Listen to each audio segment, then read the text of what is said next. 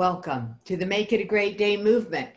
We're part of and supporting the Teen Suicide Prevention Society. We call this the Suicide Prevention Show. Why? Because we are all about making suicide a thing of the past. And to help us do that, I have the most amazing, the most wonderful, the most fun person to be around, my friend, Danielle Silverman. Danielle gets a special mention in my heart because when I first started doing live in person three day events, Danielle came from another country to support me and to support my students. And she coached my students to get the most out of the event. And because of her willingness to show up, everything in my life changed. So, without further ado, I'd like to introduce you to Danielle Silverman. Hey, Danielle, how are you? Hey, I'm good. It's so good to see you, Jackie. It's good to see you too. Oh my goodness. All right, I have to ask, what's the temperature where you are? Oh my goodness, it's it's well, it's Celsius degree. It's over 30, I think. Hot okay. sweltering. Hot sweltering. How yes. unusual. yes. Six months earlier, it would have been minus 30, but that's okay.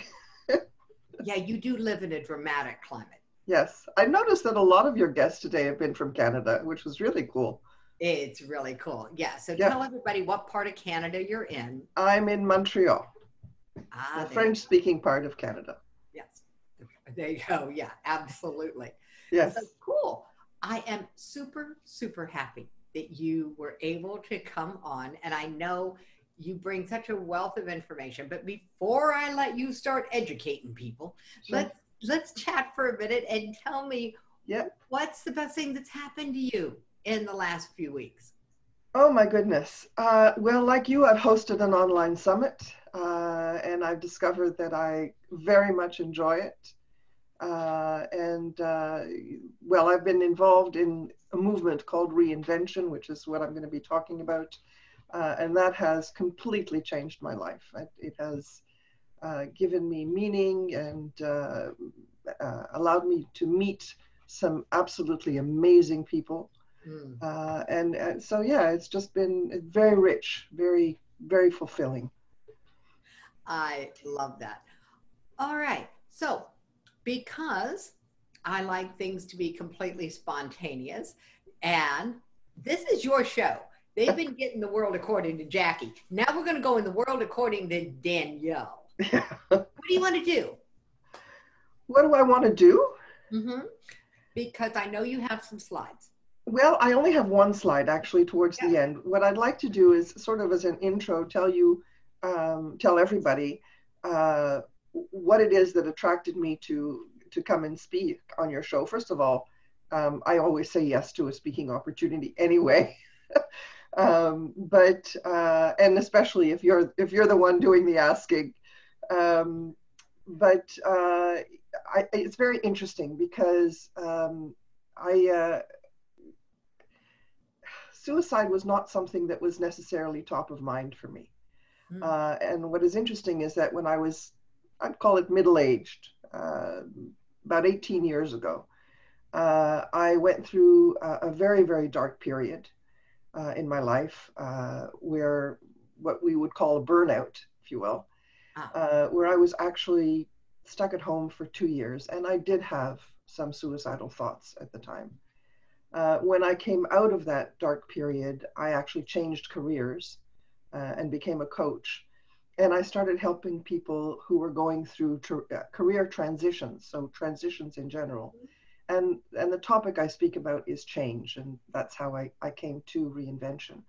But uh, when I know that you you talk about teen suicide or suicide attempts, and I was um, very honored to to participate in in the book, Make It a Great Day. Um, and so when you asked me to talk, and um, the, the subject that I'm now talking about, and I did a presentation just a few weeks ago on reinvention and uh, getting older, the reinvention and aging. And it occurred to me that nobody really talks about suicide attempts in the older population. And there's actually very little information on that, very few studies that have been. I managed to find some things, and I will re- relate to, to some things as well. But I think it's, in, it's important to talk about how we handle change as we get older, how we reinvent ourselves, and how that can help us uh, stay healthy and, and stay connected uh, with people.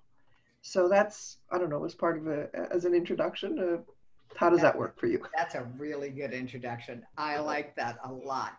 Okay. The, why, why here? And you're right. There, there. You said a couple of really powerful things. One is that what's really happening in the senior population is not as easily discernible because the statistics are not clear. Mm-hmm. You know, it, it's it's really kind of uh, a nebulous kind of feeling. Mm-hmm. So depending on who you listen to, it's a really high risk group right mm-hmm. now because it is. isolation is a key element, Correct. and that's what we're all experiencing more of. So without the connection via the internet, you know, without being able to Zoom and have conversations, then we have a lot of seniors who do not have that technological capability for right. various reasons. Right. So, yes, it's an important conversation. And I'm delighted that you brought it up because we're dealing with an epidemic that knows no boundaries, no age, no country, no demographic. There are a few pockets that are piling up numbers that are just like scary. Um, and then there are the ones we don't talk about. Mm-hmm. And so I'm delighted that you brought it up. When I teach the six steps, it, that step of introducing the conversation is always um, generation specific, you tribal specific. Have you heard about the rise in this group, mm-hmm. you know, suicide in this group? And it's for that very reason we have to be able to talk about what we care about. We have to be able to talk about what we know about.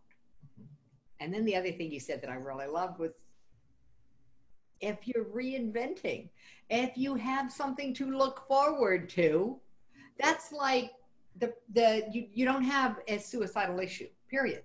You don't have to be talked off the ledge. You don't have to know how to talk yourself off the ledge. You're never going to go near the ledge. You're too busy reinventing. You have something to look forward to. Mm-hmm. And that was why when you said you were wondering, can I talk about reinvention? I'm like, oh, uh, let me think about this. yeah. So yeah, perfect topic. Yeah. yeah. Okay, cool. All right. So how should we do this? I just start? Yeah, you just start. You just start and I'll follow. Okay. There you go. So the hallmark of you, you're a leader, you go first. Yeah. Oh my goodness. Okay. So uh, and and I'm gonna, just going to talk, and if uh, anybody has, I'm not going to look at the chat because I, I, I don't think That's not your job at the same time. So if you if there are any questions, 80. just interrupt me and let me know. We got um, 80 in the chat, so okay. Yeah, we got we got tech support in the background, people. I am so blessed. Cool, very cool. So uh, for me, it started actually uh, a couple of months ago uh, when I met somebody uh, um, we'll call her Susan. I'm not using real names. I'll tell you when it's when when I'm using a real name, but for the most part, I won't be using real names to protect the innocent. Um, I met this woman uh, who said to me that she was retiring soon and that she was panicking. She said, "I don't know what I'm going to do." And so when I asked her what the reason was for that she was retiring, she said, "Well, I'm turning 65 this summer." And it occurred to me that why does turning 65 mean that you have to retire?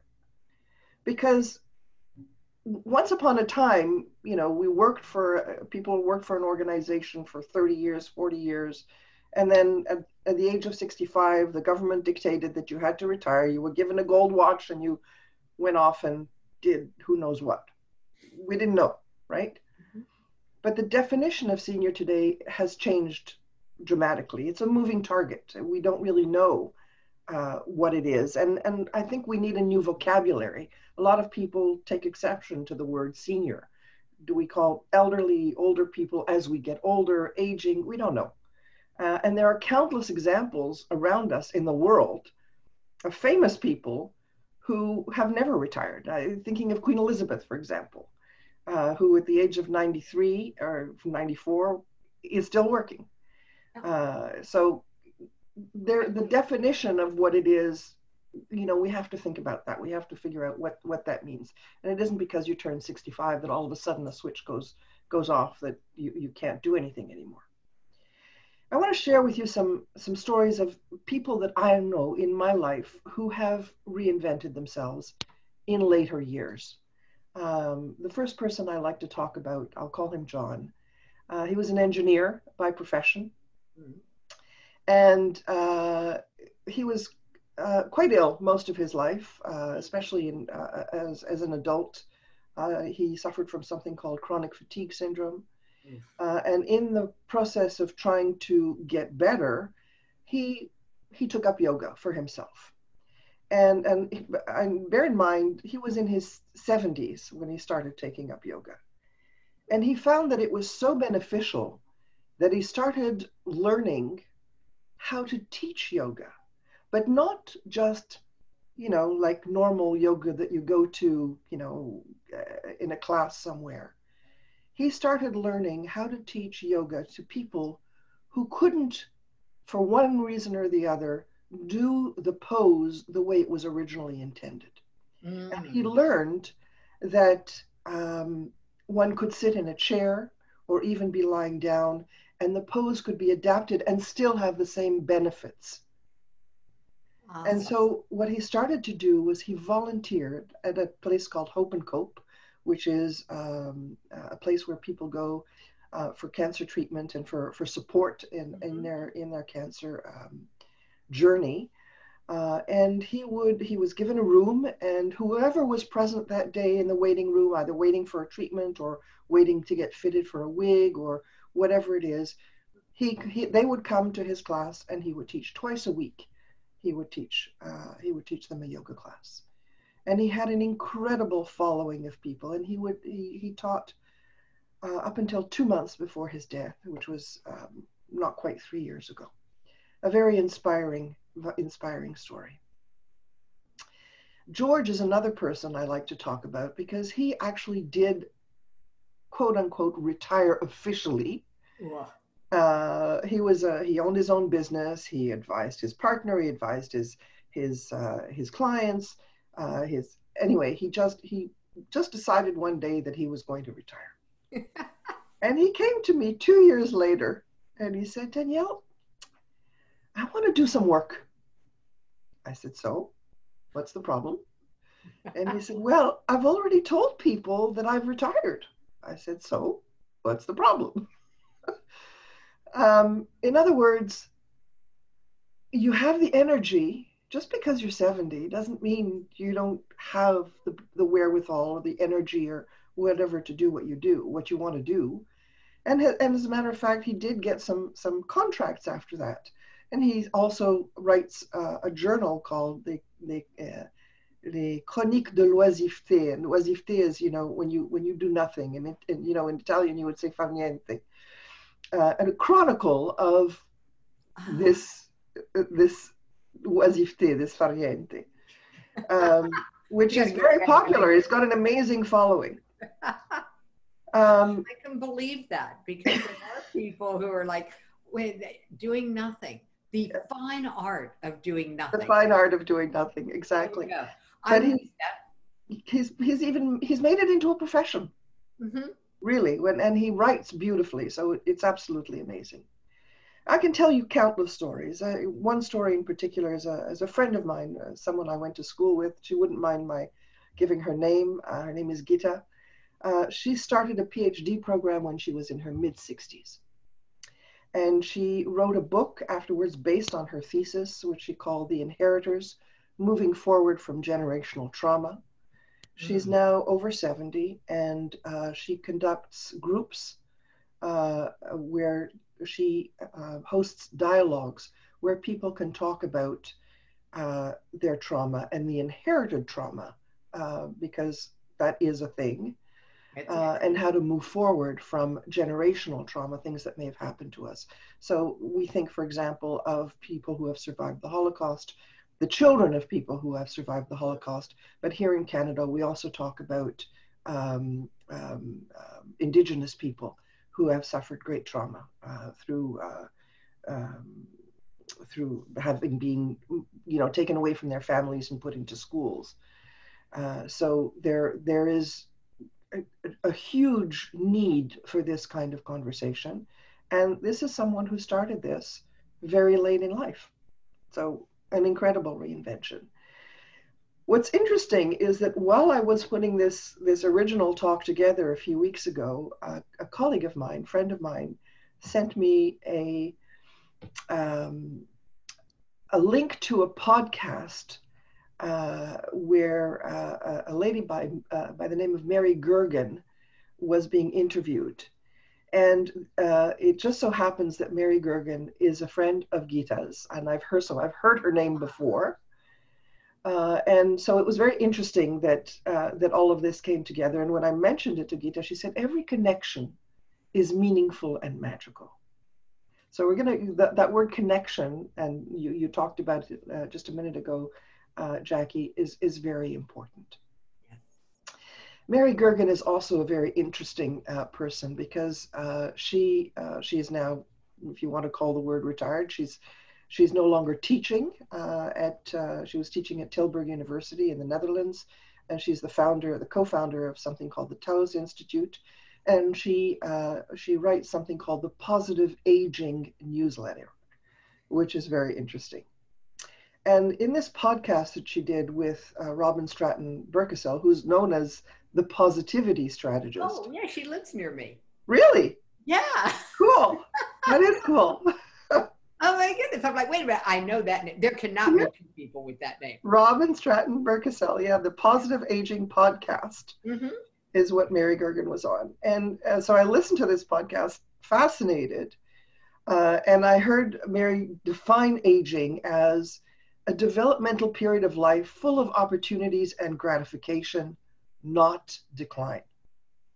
Ooh. And she went on to say, I not decline, interesting. And some of the examples that I just gave you, I think prove that as well.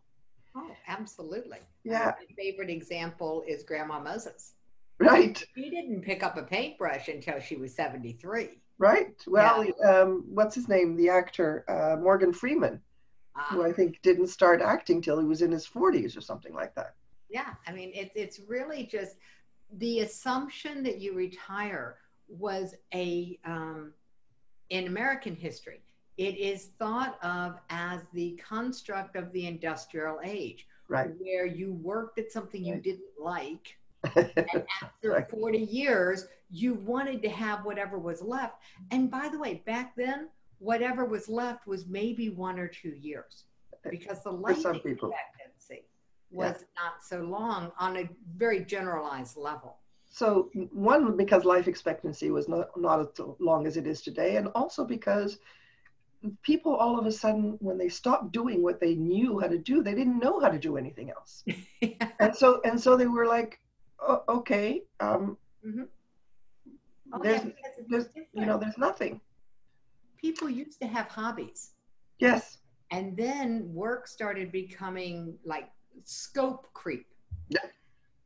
And and or we would have hobbies that were associated with our work which we're seeing a lot of you know in certain areas where you you play a certain game like golf because that's where you have the conversations that you know matter in yeah. in your career but once you're done work you don't ever want to pick up a golf club again you know it wasn't a hobby it was just an extension of the job but yeah so I agree. I think that we're in a different age now. We don't have right. those things that would support us. Right.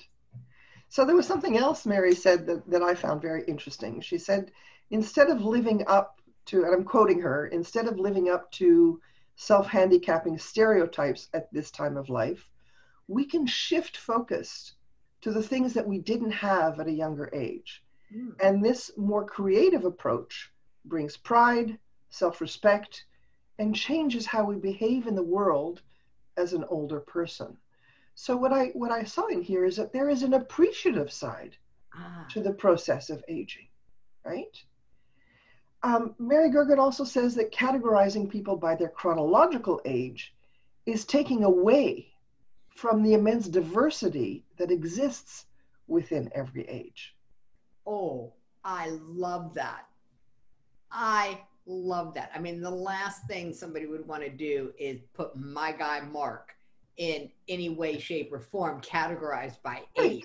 Right, right. I mean, and oh, I, I, yeah, and I think often what happens is that the discrimination or the lack of understanding about aging is what brings about negative perceptions and negative expectations, and that taints even the very people who are aging. Right?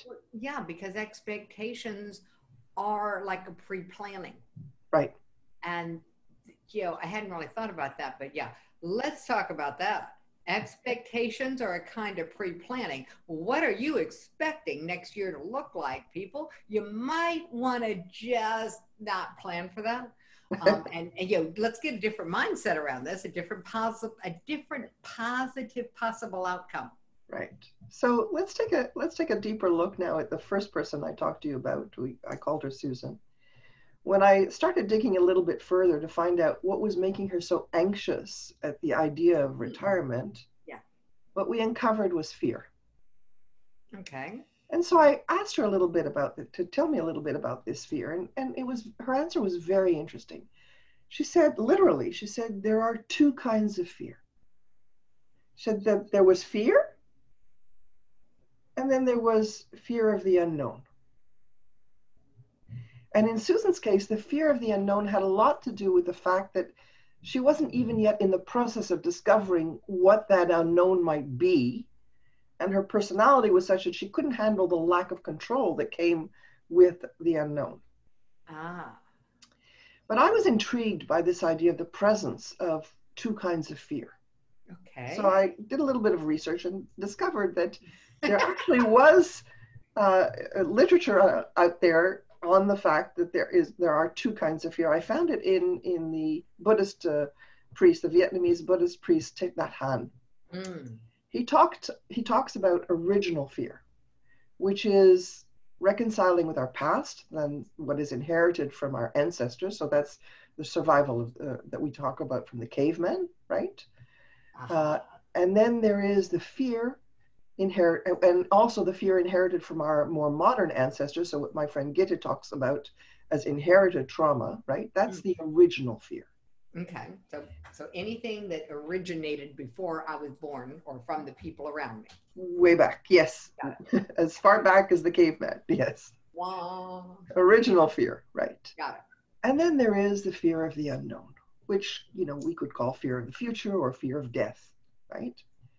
And when we get older, we start thinking about that and we start wondering about it. Although I have to tell you, I had fear of death when I was much younger, a lot, less fear now, but that's another story for another day. Um, but actually, that's a story that we're going to be hearing a lot of threads of um, because once you've come through that dark night of the soul, once you've walked through that valley, then you have less fear of anything is what and this is the journey that everyone's going on with me over this weekend. So thank you for yes. giving the future. Yes that that's that's you're absolutely right actually. That that is indeed uh, yeah right. So when when we when talk about this particular kind of fear uh, what Thich Nhat Hanh says is that ra- in, instead of running away from it mm. he recommends looking directly into the seeds of this fear and he uses something he calls the five practices of the five remembrances. Okay. And he looks deeply at each remembrance while breathing in and breathing out with the awareness of each so as to engage our fear in an empowered way. And I just I want to share the first remembrance with you. Um, it, it's it well they're all very powerful, and maybe I'll just talk about all of them. But the first one says, I am of the nature to grow old. I cannot escape growing old. That's that is a truth mm-hmm. that is universal and inevitable, but we live in denial, even though we know deep down that it is true. But when we suppress our fearful thoughts, mm. they fester in the dark. So the Buddhists believe that if you get in touch with the truth that we cannot escape old age and death, our fear and the foolish things we we do to try not to feel it will cease. so we no longer will act out our feels unco- our fears unconsciously and and fuel that cycle that makes them grow stronger. Ah, okay. And one of the things we can do, and I've been doing a lot of this, by the way, especially in this uh, pandemic period, is to list our fears, list them down, bring them out into the open, and then so you talk about them, you you look at them, and then you put them into different categories. What can you not control? What what do you have control over? First of all, what do you have influence over, and what what what is it that you cannot control? And very often, what I found in, in this exercise is that there are more things in our control than there are that are not in our control. Oh, that's interesting. Yeah. It was very, very interesting outcome of these exercises. So just quickly, I'm just going to name the other four remembrances just so you know what they are. I, I find them very interesting. The second is, I am of the nature to have ill health. I cannot escape having ill health. Uh, the third is, I am of the nature to die. I cannot escape death. Uh, and then all that is dear to me and everyone I love are of the nature to change. There is no way to escape being separated from them. Uh-huh. And the last one is I inherit the results of my acts of body, speech, and mind. My actions are my continuation. I think this is what is known as karma. So the idea is that when we practice accepting these truths, mm-hmm. we can we can have peace and we have the capacity to live conscious, healthy, and compassionate lives. When we talk about getting older, um, many of the reasons people have trouble, we talked about, I talked a little bit about the studies uh, many of the reasons that uh, some people have trouble, I'm trying to find my notes, here it is, um, have trouble um, or have suicidal thoughts is, um, you know, um, because of social exclusion, social isolation, mm-hmm. uh, loneliness, and bereavement. So if you've lost someone close to you, uh, this has an impact on uh, on your mental state. Mm-hmm. Um, mental neurocognitive disorders, depression, bipolar disorder, anxiety disorders, all of those uh, that may be present also in older people mm-hmm. increase the risk of, of, uh, of suicide uh, attempts and suicide ideation. Um, and many other factors as well cognitive impairment, psychological pain, physical pain, all of these come into play. Um, the other thing that I found interesting uh, when we talk about uh, about these ideas in in an uh, an older population uh, is that the as as the as age increases, the um, the tendency to ask the doctor uh, to help with suicide or to ask for an, an end of life pill increases. In Canada, we have legalized euthanasia. It also exists, I think, in nine different states in the US and the District of Columbia. So and so there are some studies that are that have been done and and and it's been found that the these requests actually increase with age. Well, and that makes sense. Um, yeah. because it, it, they increase when people's sense of purpose decreases. Right. So thank you for that. It's a great segue because what I'm going to talk about is the sense of purpose. Oh, Can we reinvent as we get older? And I think the answer is absolutely. Uh, I've I've uh, seen it in many people, and some some examples I've shared with you. Um, but one reason I think it is the fear is one reason why some older people just can't figure out how to reinvent. Um, yeah, because when we are in a state of fear, we don't have access to the parts of our mind that are in charge of, uh, well, planning, curiosity, right. creativity, exactly. you know, any of that. So, this wonderful conversation about, and and I'm sorry, but if there's a sentence that just that just is like this is what they're going to put on your tombstone. Are you ready? Uh oh. I did a little research.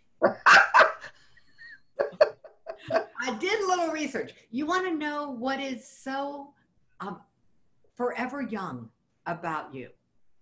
Is that I did a little research mentality. Ah, I'll just do a little research. You know, this is what this lust for for learning. It just ends, and it well, one, it's very very inspiring, and two, it is the eternal youth. It's a what? Eternal youth. You never, oh. you're never bored. Yeah, no, certainly not. yeah, other words might apply, but you're never bored. You know? Yeah. So, um, what's interesting about the stories that I related is that um, while these people did manage to successfully reinvent themselves, I would venture to say that they did it accidentally. The reinvention came to them as a process of living mm-hmm. through their own curiosity or simply stemming from their desire to stay active in a way that was interesting or creative or fun for them. Mm-hmm.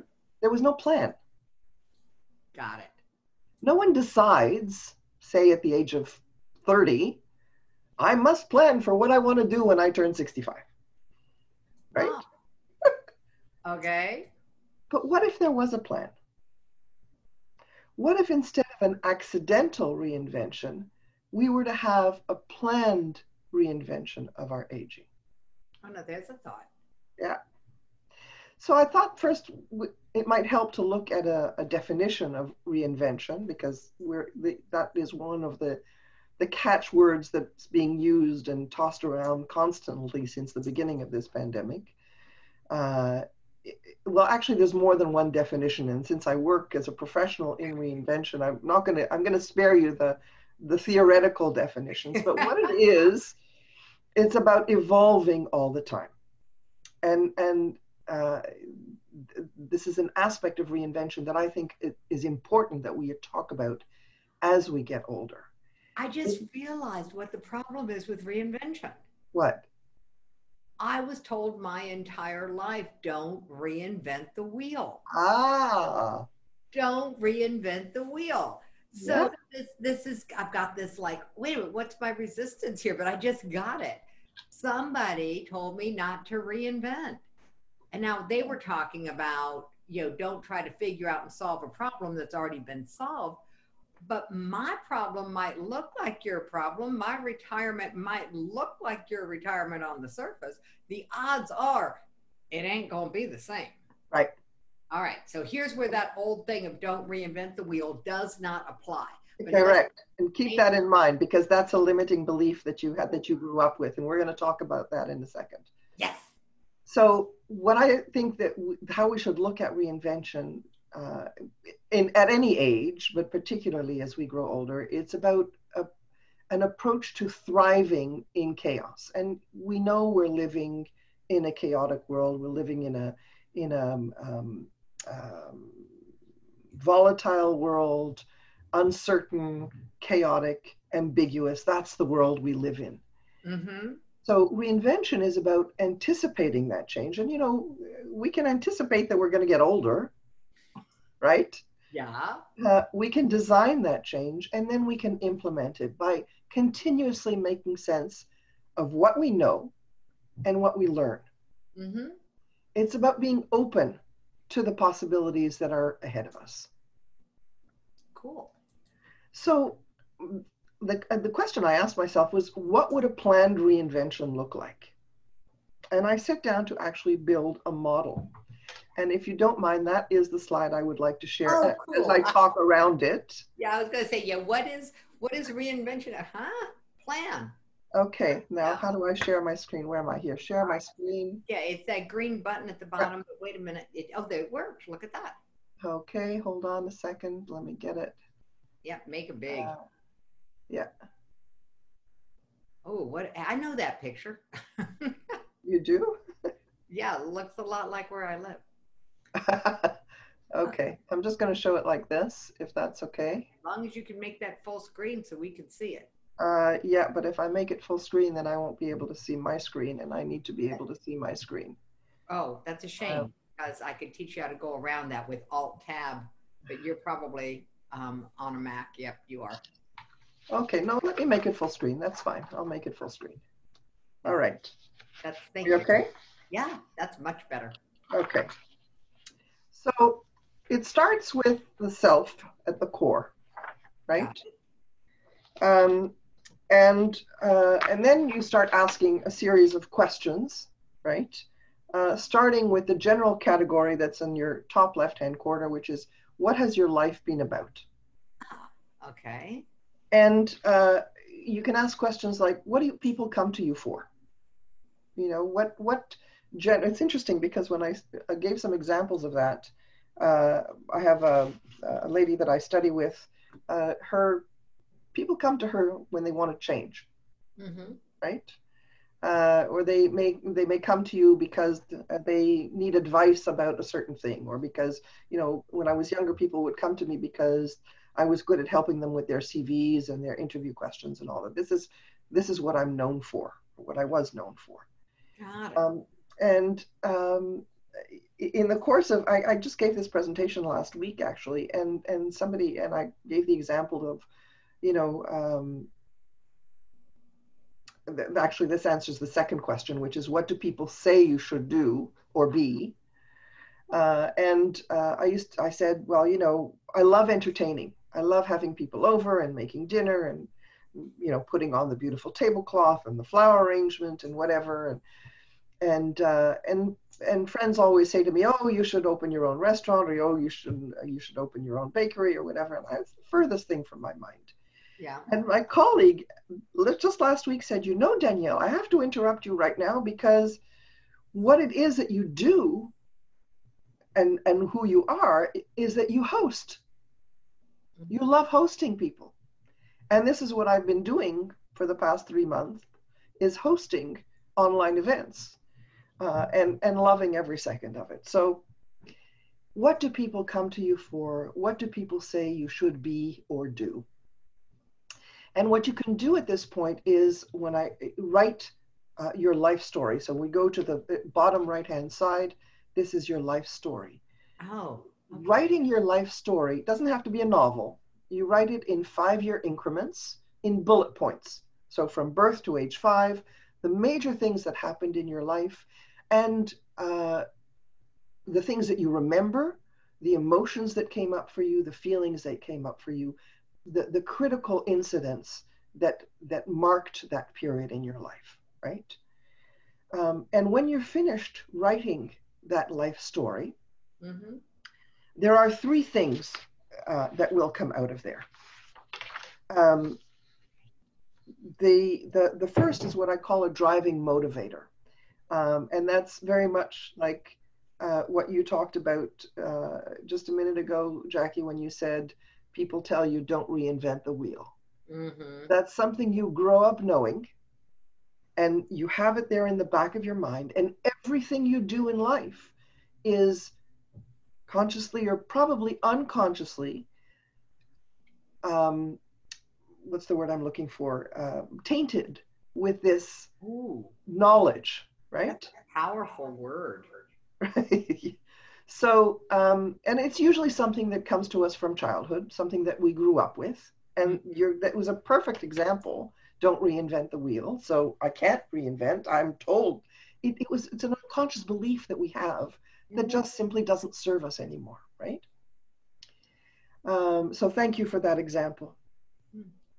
Um, the example I usually give is uh, when I was 15, I told my dad I wanted to be a doctor. And he said to me, and I think that was the story, part of the story I, I told in the uh, Make It a Great Day. Uh, he said to me, Yeah, I know you, you'll never be a doctor. And so I spent the next 10 years of my life trying to prove him wrong.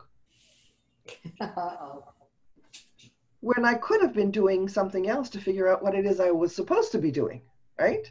Mm-hmm.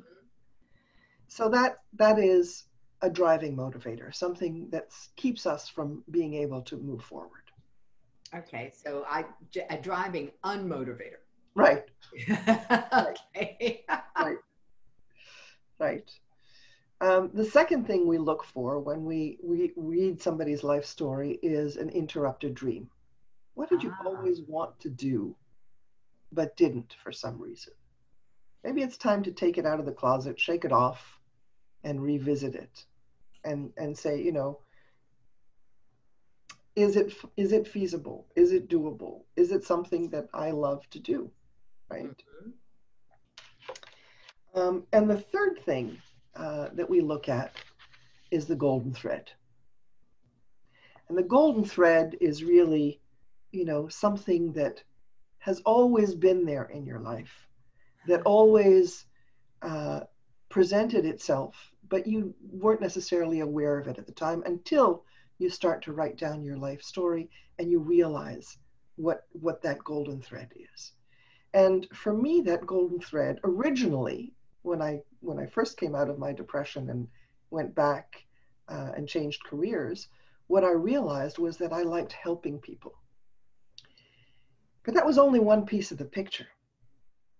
A couple of years ago, I went back and I did my own life story, and I realized that the second most important thing in my life, well, in addition to helping people, was that I love speaking in public. I started reciting poetry in public in high school when I was 13 years old and winning prizes for that.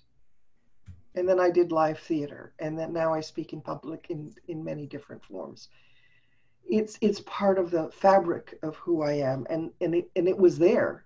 If I when I saw the the different pieces of the life story, it was there.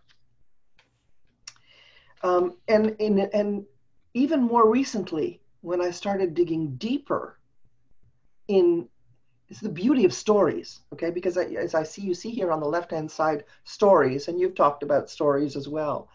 The beauty of relating all of these stories is it brings out the richness of what's going on. And the summit, the reinvention summit that we hosted uh, at the end of April, beginning of May, was all about stories, stories that would inspire people to be able to move forward.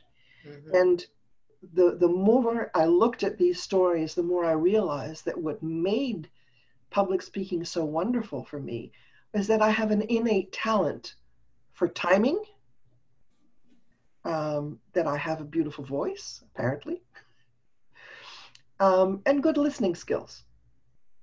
So all of that ties together. It's all about the stories. It's all about the to- stories that we tell ourselves all the time. And within those stories, there's tremendous richness. Mm-hmm. So once we've written our, our life story, we need to ask ourselves what do we want our life to be about? Ah. Right? And that's basically what is the essence of the dream, or perhaps uh, a better question. So we've got four questions here, um, but you could actually actually only ask one, and it would be enough. And that is, what has your whole life been about? Ah, uh, yes. Okay. So, what has your whole life been about? Right it is certainly important to go through the lifeline, these collection of those stories before you try to answer that question. Yes, yes, it is. Yeah. Yes, there's there's an order. There's an order to it, and then you can begin to rewrite your life story, which is at the top right hand side, the rebirth. And I have a process that I take people through to be able to get there. It's five steps, five mm, I don't like calling them steps, whatever you want to call them, uh, five well, stop essences.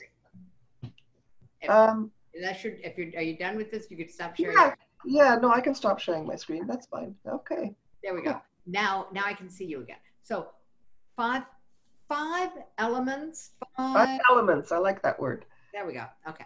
Yeah. Five elements. Great. So the first element that I have is vision. It doesn't have to be in that order, by the way. It, it's kind of iterative. That's why elements fits you better than steps. Steps yes. have to be done in an order. Yeah, correct. So these these are not necessarily in an order. But the thing about vision is um, uh, is that you have to have a dream. Mm-hmm. Uh, you were talking earlier today, uh, Jackie, about uh, raising your kids with uh, with musicals, I believe. Mm-hmm. You mentioned The Sound of Music. Well, um, you remember the the musical Oklahoma? Uh-huh. But not Oklahoma, South Pacific. Uh huh. South Pacific. There's a very famous song in there that says, uh, "You have to have a dream." Because if oh. you don't have a dream, how can you make a dream come true? Happy talk. That's right. That's right. Yes. So that's the that's the essence of the element of vision, and we can we there are many ways that we can work through to help you get there. Um, the second element I talk about is courage, and you've heard me talk about my skydiving story, um, but the, the the the really interesting thing is courage is about acknowledging the risk that is there mm-hmm. and acting in the face of it. There you go. There is risk. That's okay. It's a choice that we make. And the courage is in the choice and in the decisions that we make. Yeah. Um, the recently, I somebody shared a, a video of this woman who's 103 years old.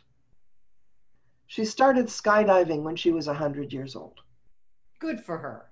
And she did it to raise money, I think, for her da- daughter who for the cause of cancer because her daughter had died from cancer mm-hmm. at 100 years old, and she was doing it every year on her birthday. And the last one was she was 103 years old. It's unbelievable.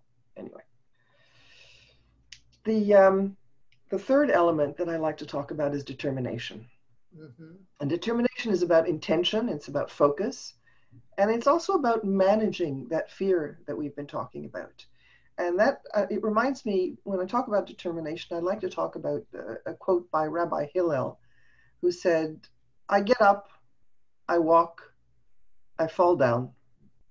Meanwhile, I keep dancing. I love that quote.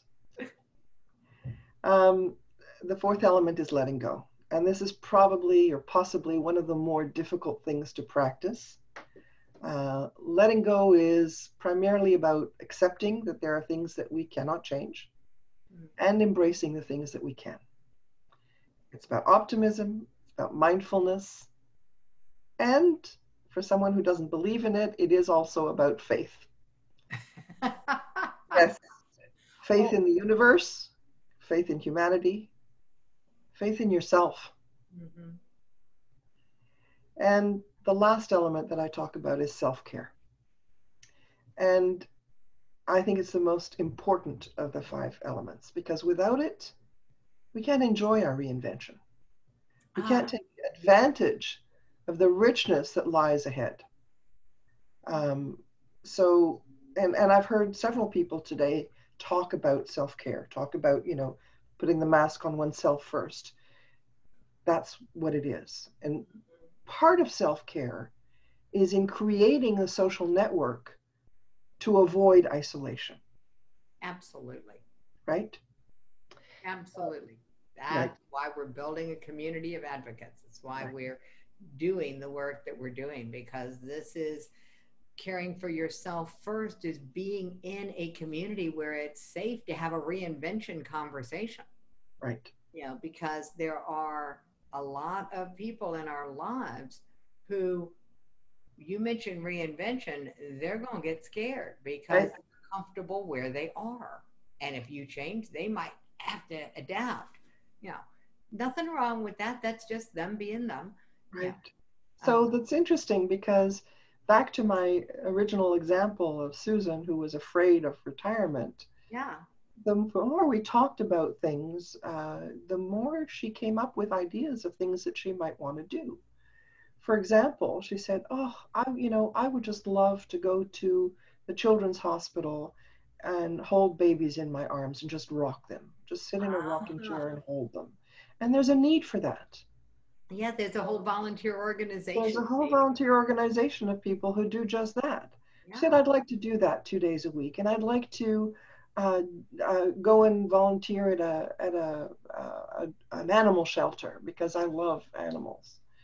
So, you know, little by small, there there are some things that all of a sudden she said, "Oh yeah, I could do that," you know, and I could still work two days a week. Why not, right? I came across, um, excuse me, as I was preparing, I came across a quote um, by Jim Collins, who's uh, the author of a book called Good to Great: Why Some Companies Make the Leap and Others Don't.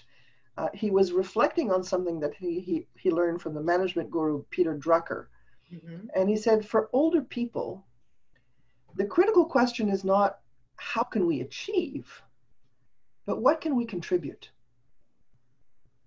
Ah. And I would venture to say that we can we continue to contribute throughout our lives until the very last minute. I, you know, I, it's funny because as I say that, and I never use this in my my talk, but I said it and the thought came to me, so I'm going to share it with you. Uh, my dad uh, was an engineer, an electrical engineer, and he worked. Uh, he was head of the engineering department for uh, a large uh, chain of supermarkets, very well known here in in in Canada, in Quebec in particular, uh, Steinberg's. Um, and at the age of 62, so in, in those days, he was still, you know, the retirement age was 65, mm. talking a long time ago. He's been dead 33 years now. Um, he, at the age of 62, he was fired from his job. My dad was an, an amazing man, but he was not a very political man. he didn't know how to operate the, the, the politics of, of boardrooms and he struggled for for for a long time. He uh, had a heart attack. He you know he he tried to get on his feet, and actually started doing some consulting work. Uh, he was I don't remember, he was an electrical engineer specifically, mm-hmm. and uh, in through his consulting work he um, created the design for the very first MRI that came to Montreal. Mm-hmm. Um, he you know, he was on in in the hospital uh, literally one day before he died, uh, asking for plans that he was working on. He demanded that we bring him his plans in the hospital so he could work on them. Yeah, I get it. the The beauty is that he got fired. Yes, in a sense, yes. Opportunity. In a sense, yes. Uh, he loved what he did, and he did it until until his dying breath. Yeah. Um, absolutely. And we're coming to the end of our time. So yes. I'm, I'm wrapping up. I promise you I'm wrapping up. So right. I just wanted to say that um, positive aging research and positive aging practice puts attention on the value of being optimistic and enjoying the potential of older age and also growing our capacities over time. It's still possible, even in an older age. And that is the very definition of reinvention. Cool. I just wanted to share uh, with you uh, if anybody wants to know more information, I have a. Uh, um, you have it in the chat box already. We oh, yeah, that's fantastic. Wonderful. It's about there... reinvention and aging, and it's a bit.ly link and it's a clickable link. So they're able to just click and go that's if you want to join my mailing list and just learn more about what, what to do. But if you want to get in touch with me directly, you can do that also. Very easy email address. It's my name, Danielle at daniellesilverman.com. And I got a whole story about that too. Uh- I was, Jackie, is there time for me to share a poem before we end? A short poem? All right. It's yeah. So this is by Ralph Waldo Emerson. Uh, and I just love the message in here. He says, What lies behind us and what lies before us are tiny matters compared to what lies within us.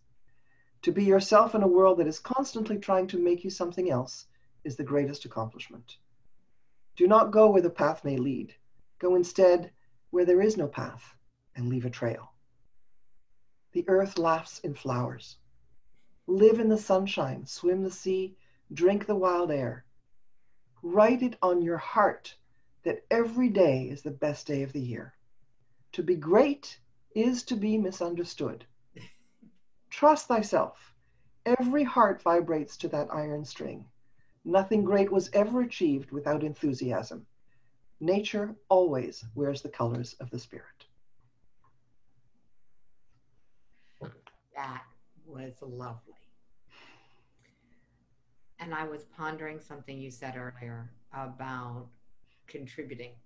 Mhm. And I realized that we contribute until the day we die and sometimes beyond, depending, but definitely the day that we die. And the challenge that I see is that most people don't consciously choose what they contribute. And we contribute whether it's conscious or not. Right. And so the whole movement you're involved in is about us choosing consciously what we contribute while we're alive. Hmm. And It's would- about it's about anticipating Mhm, that the change, designing what we want to do, mhm. and then implementing it. There we go. All right, everyone. First, Danielle, thank you. Thank very, you. very much. Thank you. And hang on, we'll be back.